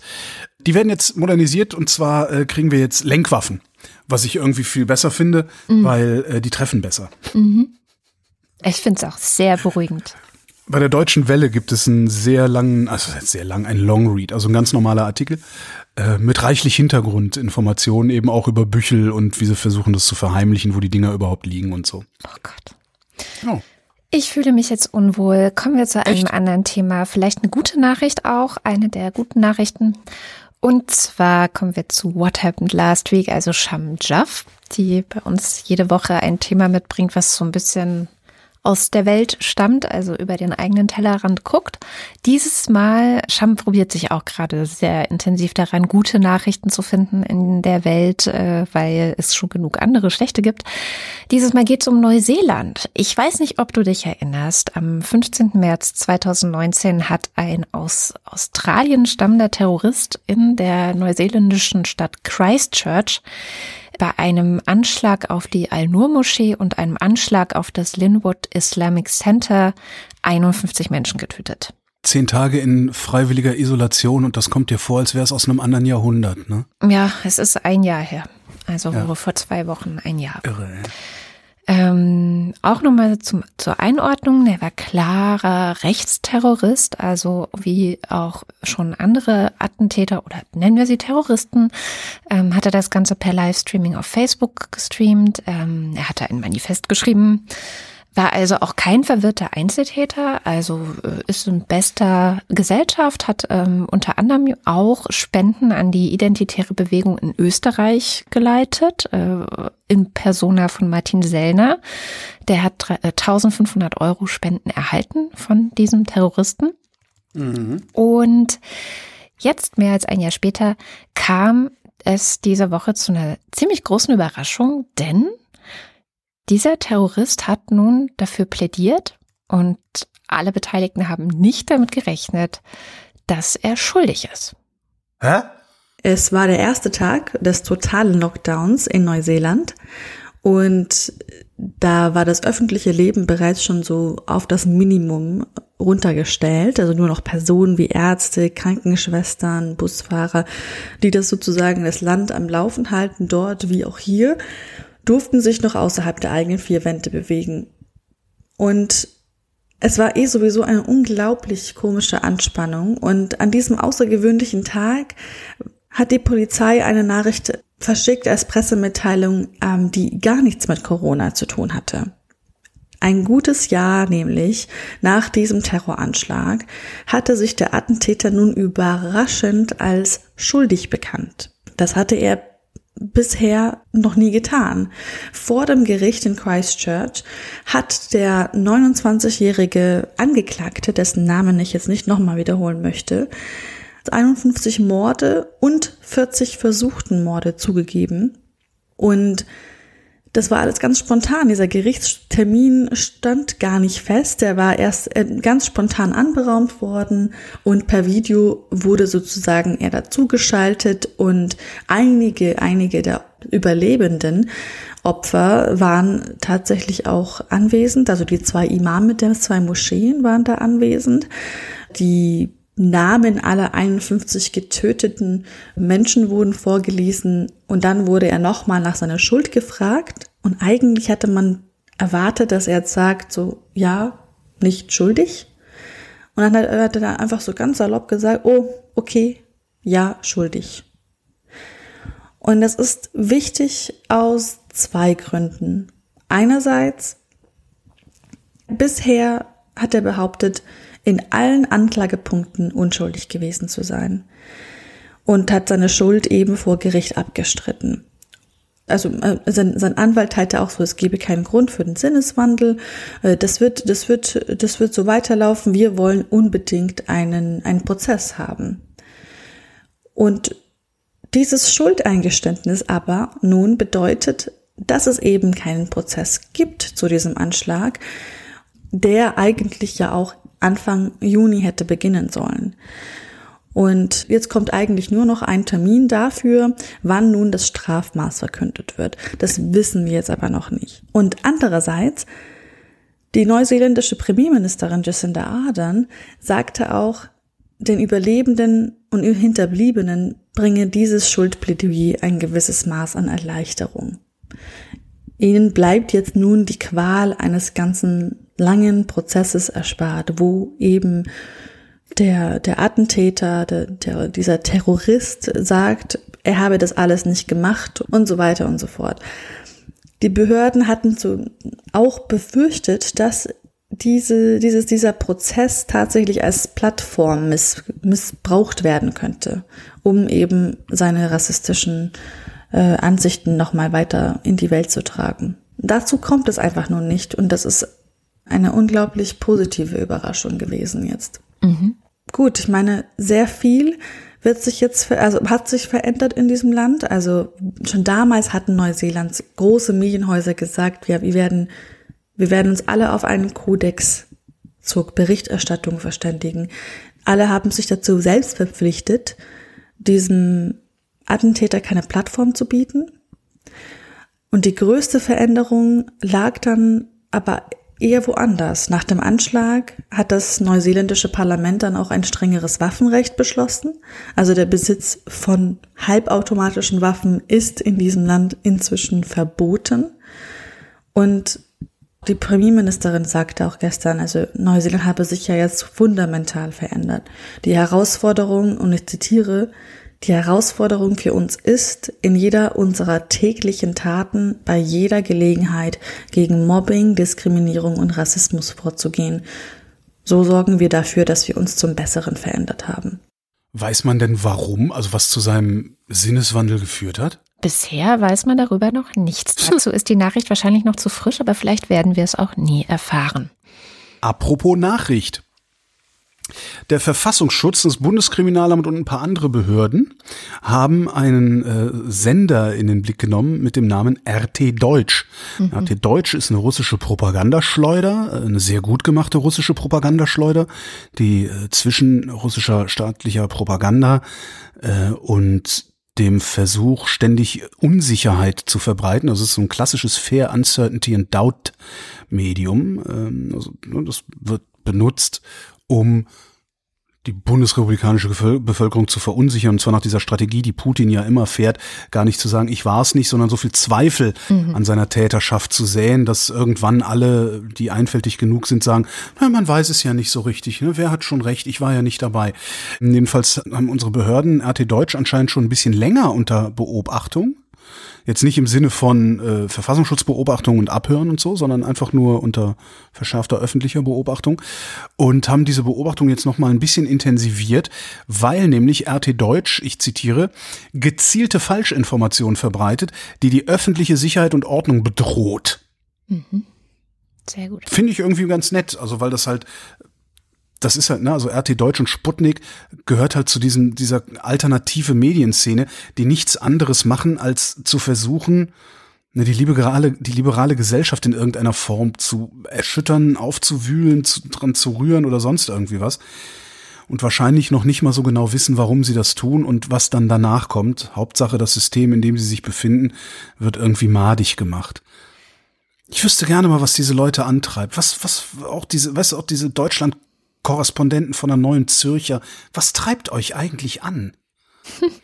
Das ist ja gegen nicht den Strom gegen, zu schwimmen, doch. Ja, ich glaube schon. Ich meine, man kann natürlich, man muss eine Gegenmeinung einholen. Ja?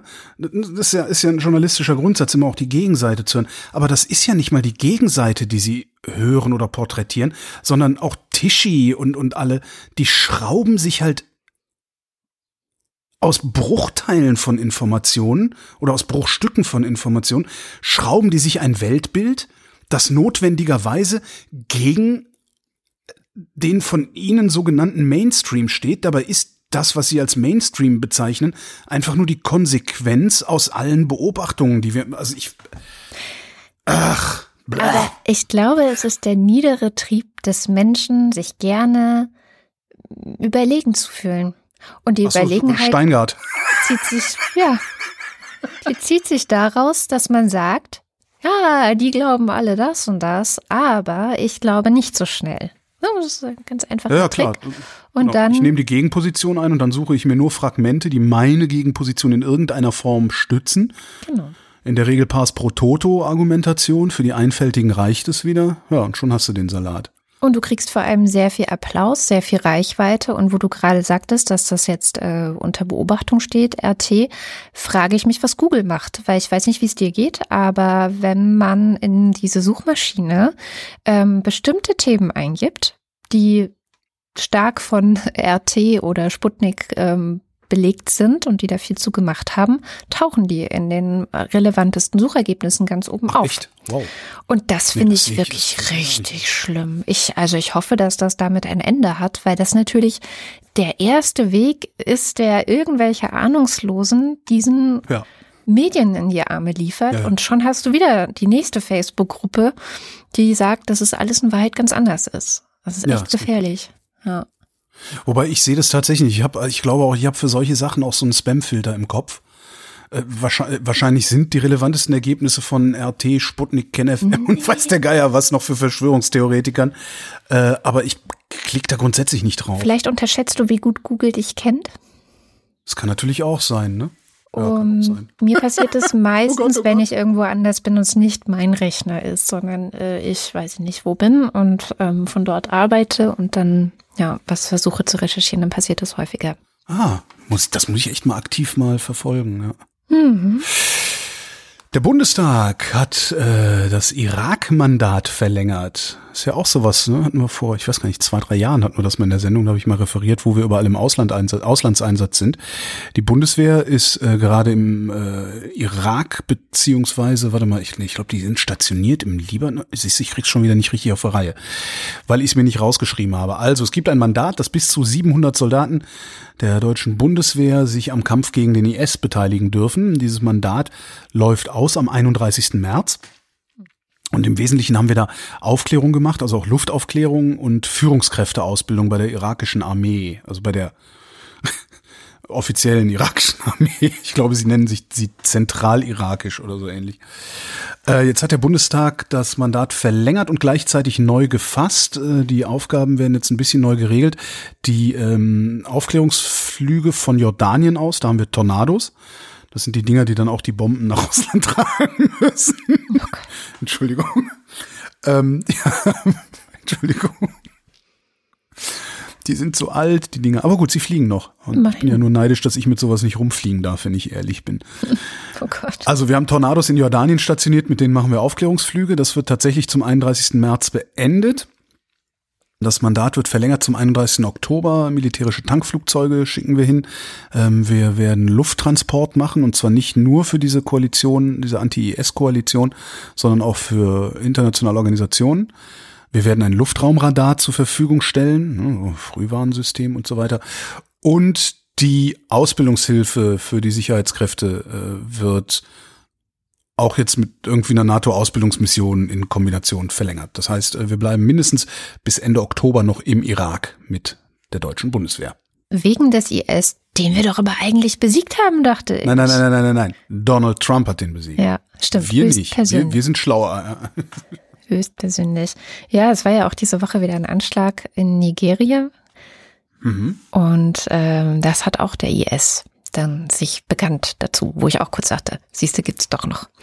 Kommen wir zu den guten Nachrichten. Die erste gute Nachricht bezieht sich auf die letzte Sendung, wo ich gesagt habe, Indien ist das gefährlichste Land für Frauen oder so, worauf es einige Kommentare gab, die gesagt haben, stimmt so gar nicht. Ist gar nicht richtig. Aber Moment mal, das, das heißt es doch immer und überall. Oder ist das Ja. auch jetzt wieder so eine zehn Jahre alte Information, die sich in meinem Gehirn festgesetzt In hat? der Tat ist sie neun Jahre alt. Ach komm. Ja, tatsächlich, ich habe das dann auch nochmal nachgeguckt. Das war eine Studie der Reuters Foundation von 2011, die das rausgefunden hat, mit aber auch einer relativ kleinen Zahl an Befragten. Also es war schon da, dass viele gesagt haben, naja, kommt nicht so ganz hin. Trotzdem 2011 hat Indien selbst noch über 200.000 Straftaten gegen Frauen gezählt, also schwere Straftaten wie Mord, Vergewaltigung, Kidnapping, sexueller Missbrauch und so weiter. Also es war damals auf jeden Fall ein großes Problem. Daraufhin hat aber Indien auch wirklich richtig viel Geld in die Hand genommen, also zuerst irgendwie 145 Millionen Dollar, um in die Sicherheit von Frauen zu investieren. So einfache Dinge wie die Straßen sicherer zu machen, indem man eine Laterne hinstellt und sowas. Ähm, es wurden Gesetze geändert, unter anderem auch äh, Gesetze zum Thema Vergewaltigung. Zum Beispiel konnten vorher Frauen, also vor 2013 wurde das gemacht, konnten Frauen in der Ehe gar nicht vergewaltigt werden. Das gab es nicht. Wir kennen das. In den 90ern wurde das äh, in Deutschland erst geändert. Und wir verlinken nochmal die Liste derjenigen, die dagegen gestimmt haben im Bundestag. Ähm, und dann wird natürlich Polizei fortgebildet und so weiter. Also da hat sich einfach was getan. Und wenn man jetzt heute so ein bisschen versucht zu recherchieren, wie sind die Zahlen, was passiert dort, gibt es tatsächlich positive Meldungen. Und was mich viel, viel mehr noch überrascht hat, war, dass Studien und Zahlen und Grafiken, die ich in der Wikipedia gefunden habe zum Thema Vergewaltigung in Indien, darauf hindeuten, dass das Problem auch vor 2011 und vor 2013, bevor diese ganzen Änderungen passiert sind, zum Beispiel geringer war, also weniger Frauen pro 100.000 Einwohner vergewaltigt wurden als zum Beispiel in den USA. Also es ist alles irgendwie komisch. Natürlich, äh, Frauen vergewaltigt, das ist immer schwer, überhaupt Statistiken darüber zu machen. Also es gibt Ja, Schätzungen. weil die, die lügen ja alle, ne? Die, oder, nee, die haben es ja so gewollt. Umgekehrt. Es gibt Schätzungen, dass über 80 Prozent weltweit, über 80 Prozent der Frauen gar nicht erst anzeigen. In Indien schätzt man knapp über 70 Prozent und auch in Deutschland. Also es ist einfach ein weltweites Phänomen. Frauen zeigen das nicht an.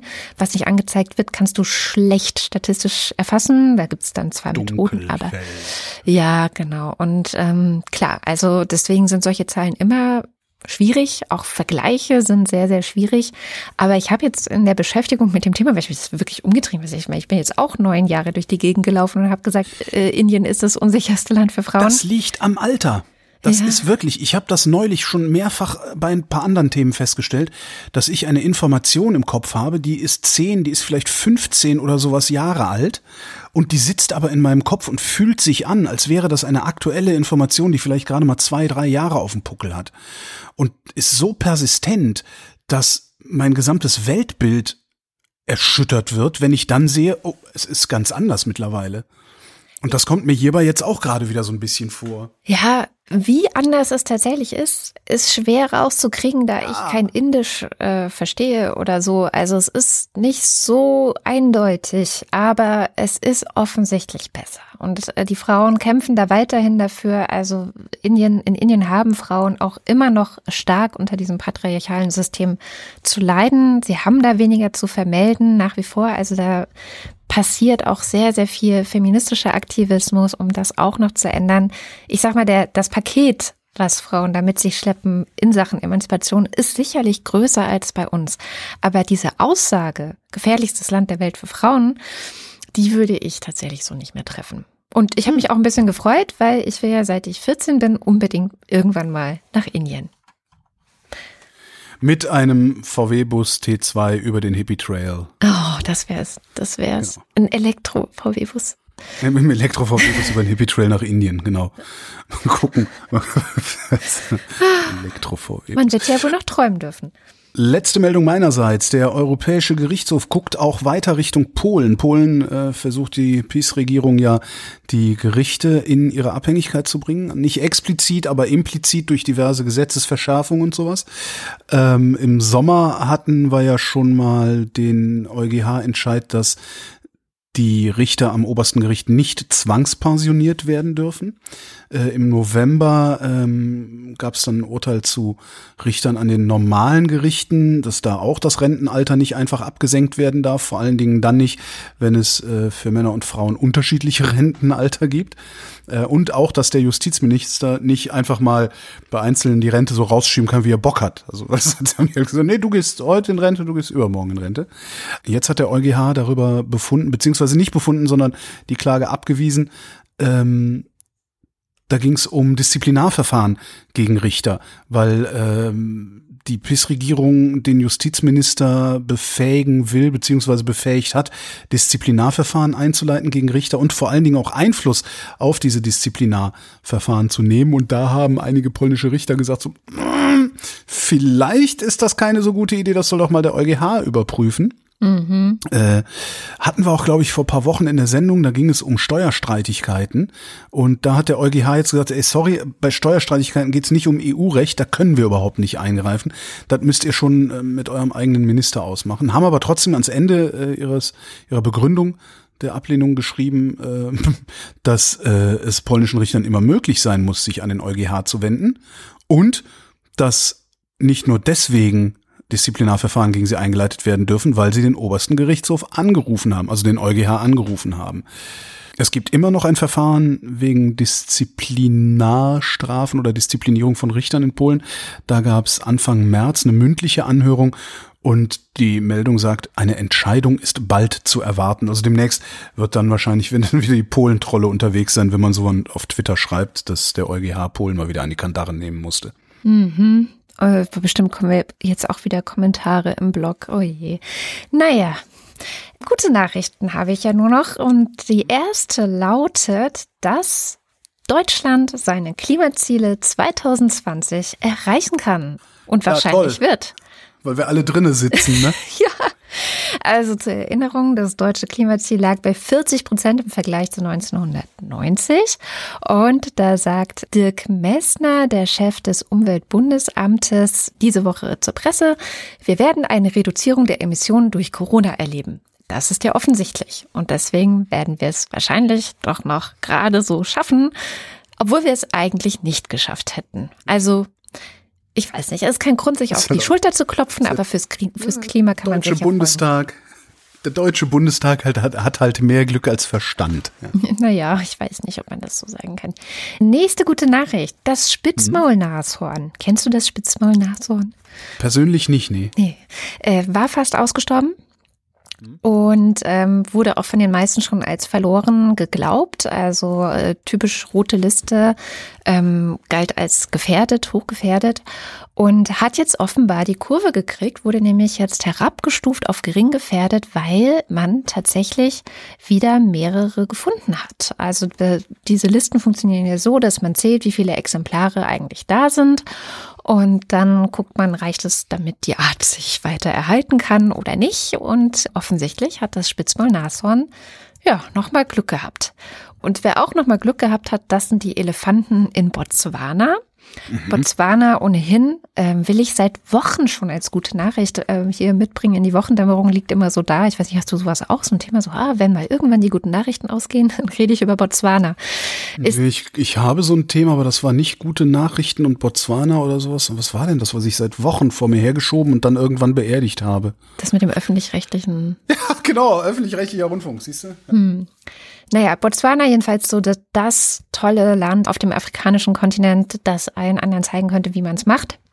Also gilt wirklich so als Musterschüler, weil die nämlich auch, wie viele andere Länder, Bodenschätze haben, in dem Fall Diamanten, und die da einfach benutzt wurden, um in Bildung zu investieren, ins Gesundheitssystem zu investieren. Die haben Korruption abgebaut, sie haben dadurch geschafft, dass sie äh, auf der Liste von Transparency International, die ja immer misst, wie ist die Korruptionswahrnehmung, also der Korruptionswahrnehmungsindex, liegen sie vor einigen europäischen Ländern.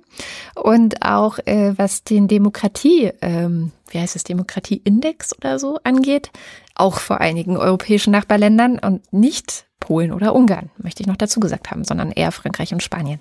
Jedenfalls super Entwicklung und Botswana steht jetzt wie viele andere Länder auch vor einem Lockdown wegen Corona und deswegen dürfen dort keine Elefanten mehr gejagt werden. Gute Nachricht für die Elefanten. Ja, gute Nachricht für die. Ich habe auch noch eine gute Nachricht gefunden, äh, die hatte ich ganz unten stehen. Äh, das Ozonloch schrumpft und verbessert das Klima auf der Südhalbkugel. Aber das äh, zu referieren würde jetzt viel zu lange dauern. Und außerdem würde dann äh, jeder merken, dass ich äh, nur die Überschrift mir aufgeschrieben und vergessen habe, mir weitere Notizen dazu zu machen. Zum Beispiel. Aber den Link, den Link zu dieser guten Nachricht können wir schön in die Shownotes tun. Zum Beispiel wandelt sich das dann auch relativ schnell in eine schlechte Nachricht. Aber das möchte ich jetzt nicht spoilern. Und dann noch eine gute Nachricht und zwar. Was jetzt das mit dem Ozonloch? Mhm.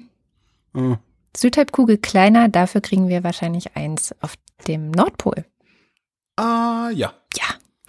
Und wahrscheinlich wegen des Klimawandels. Britney Spears. Britney Spears. Hit me, mhm. baby, one more time. Mhm. ist Marxistin geworden. Ich bin fast vom Glauben abgefallen, aber sie hat auf Instagram gepostet, so hier Corona und wir müssen jetzt alle zusammenhalten und so weiter, wie ja viele Influencer das gerade posten. Das ist erstmal nichts Besonderes, aber sie fordert Umverteilung des Reichtums. Also alle, die jetzt irgendwie Reichtum angehäuft haben, sollen es bitte abgeben und es soll jetzt bitte auch sie selbst. Also meint sie meint sie auch sich selbst? Ich denke schon, dass sie auch sich selbst meint, ja. Okay. Und sie fordert dafür einen Generalstreik. Und ja, ich meine, welcome, Britney. Ja, ja cool. also, ja. Ja, mit dieser guten Nachricht sind wir am Ende der Sendung. Und wie immer am Ende der Sendung bedanken wir uns bei euch, die ihr uns weiterhin total toll unterstützt. Ich hätte ehrlich gesagt damit gerechnet, dass das vielleicht zurückgeht in diesen ja. Zeiten, weil ich mir vorstellen kann, dass manche Leute jetzt schon Sorgen über die Zukunft haben und sich Gedanken machen müssen, was man ausgibt und was nicht. Ich mache mir solche Gedanken, deswegen habe ich mal wieder von mir auf andere geschlossen, was man ja nicht tun soll. Also vielen, vielen herzlichen Dank, dass ihr weiter so treu seid. Und wie immer lesen wir diejenigen vor, die uns über Steady unterstützen, und zwar die Ultras und den Fanclub, die uns so viel jeden Monat in den Topf werfen, ja, dass wir eben deren Namen vorlesen. Wir fangen an mit den Ultras DINS 1. Wing Commander Lord Flashhearts Lebenshilfe. 25. März. Splendid Isolation Day. Enjoy it, my dear chaps. Und ich weiß zwar, dass wir alle gerade weniger tun müssen, weil wir nicht so viel tun können, aber so habe ich mir das nicht vorgestellt, als ich forderte, nichts tun müssen zu dürfen.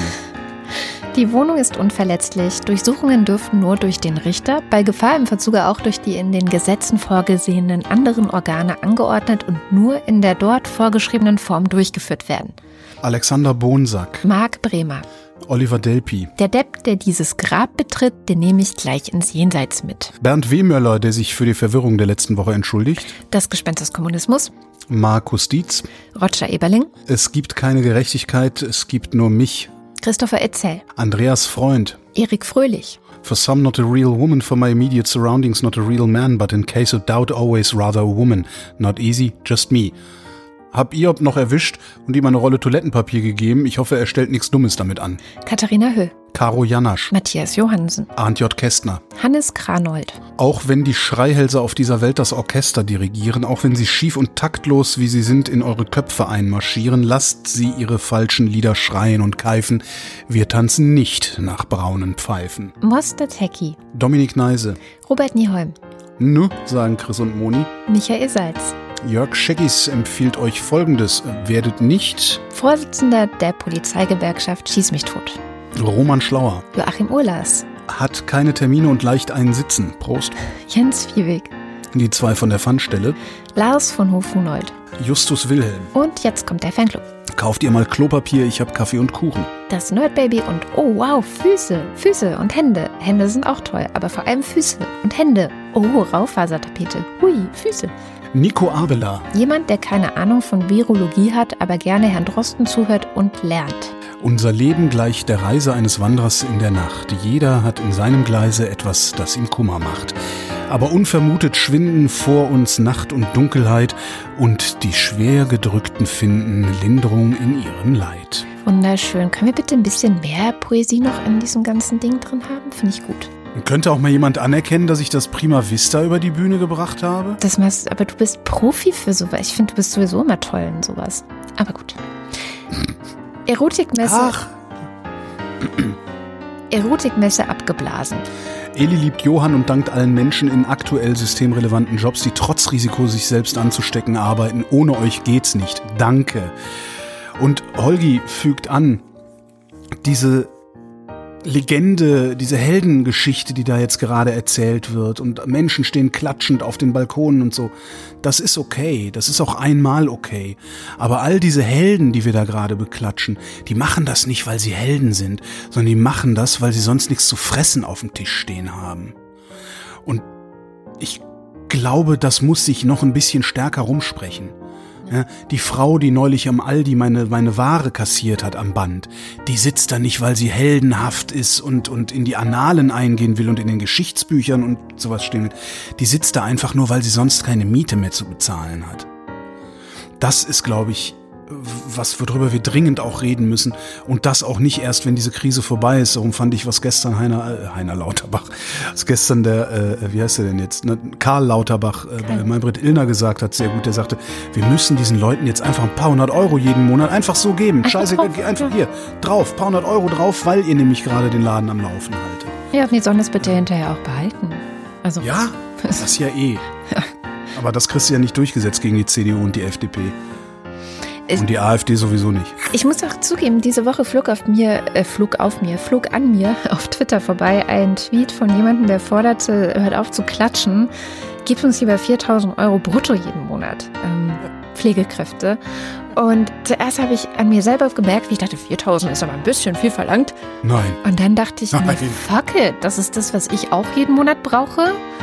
Und warum sollte jemand, der zwölf Stunden Schichten arbeitet, wirklich unfassbare Strapazen wahrscheinlich erleidet, warum sollte der weniger kriegen, als ich brauche? Entschuldigung? Was- also Ich finde 4000 Euro für den Job finde ich immer noch ziemlich, also Ja. ich finde das recht wenig. Ja. Weil man muss einfach sich mal überlegen, das ist ja nicht nur, also, das ist ja mehr als 4000 Euro wert, dass mir jemand diesen Job abnimmt.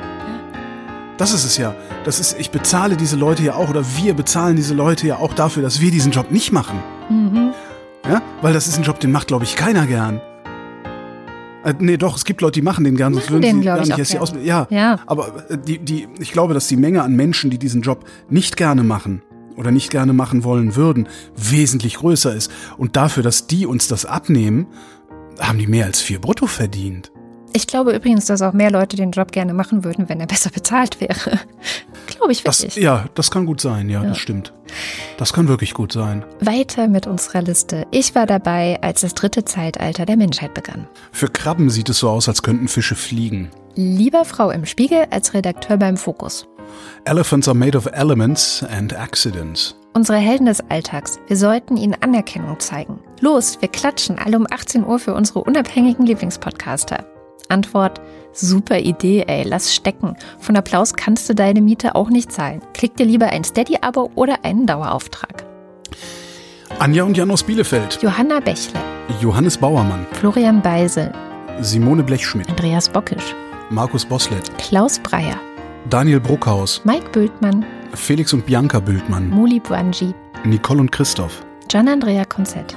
Hans Damhorst. Das Pad Thai, das Pad Thai, das hat immer recht. Miriam und David. Dirk de Pohl, Der Steuermann lügt, der Kapitän ist betrunken, der Maschinist ist in dumpfe Lethargie versunken, die Mannschaft lauter meineidige Halunken. Der Funker zu feig, um SOS zu funken. Klabautermann führt das Narrenschiff, volle Fahrt voraus und Kurs aufs Riff. Keterum Kenseo Alfdinem, esse Vetandam. Danke an Thomas Brandt, der mir bildungsfernem Arbeiterkind half, meine Forderung im Stile von Cato dem Älteren auszudrücken, wird am Ende einer jeden Aussage wiederholt von Andreas Dietzel. Ich bin der Schrecken, der die Nacht durchflattert. Ich bin der Sonnenstrahl in deiner dunkelsten Zeit. Ich bin Elina Eickstedt. Markus und Julia Englert hören euch jede Woche gerne zu. Claude Fankhauser. Matthias Flader, Oliver Förster. Olli Frank. Wolfgang Fröhlich. Homeoffice geht nur mit gefesselten und geknebelten Kindern. Können wir auch nochmal drüber reden, wie das so ist, Homeoffice mit Kindern? Weil ich es nicht hab, also es interessiert mich ernsthaft. Helge Georg. Frag mich nächste Woche nochmal. Die Muxi Girls. Ricardo Guatta. Simon. Ja, ich kann mit ganzen Bohnen was anfangen. Er hat an anderer Stelle gefragt. Ich wollte nur mal austesten, ob er soweit hört. Dann wirst du ja sehen. Simon Häkler. Die Würde des Menschen ist unantastbar, hat noch keiner geschrien, bevor er abgedrückt hat. Jan Heck.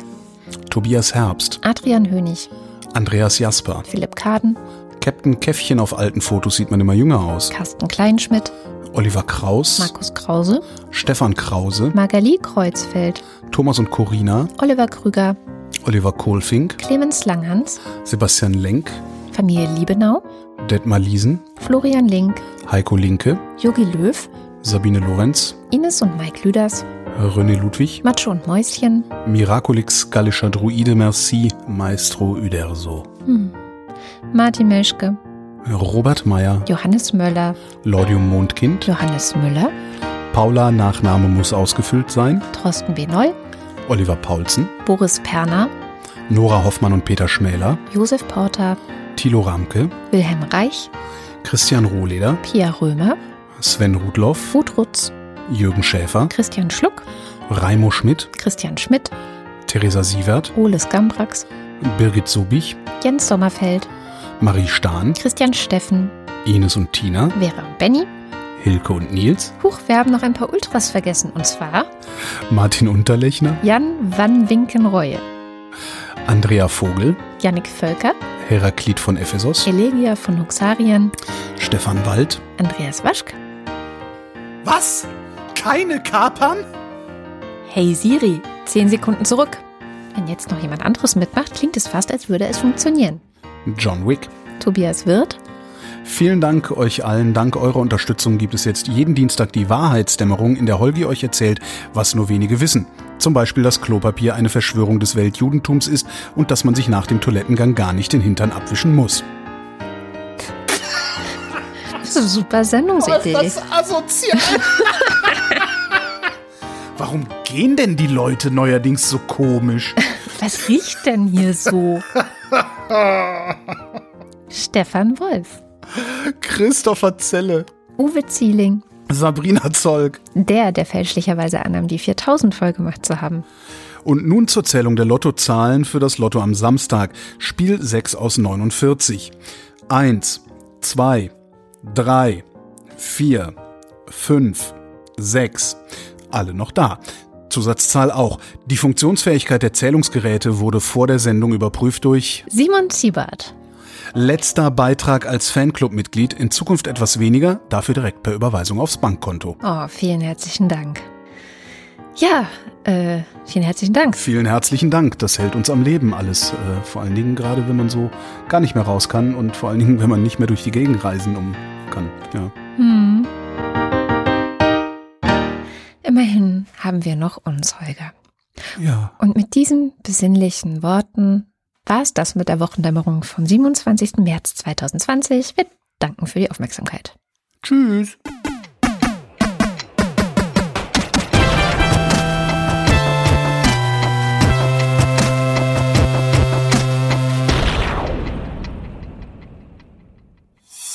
Eine Produktion von Haus 1.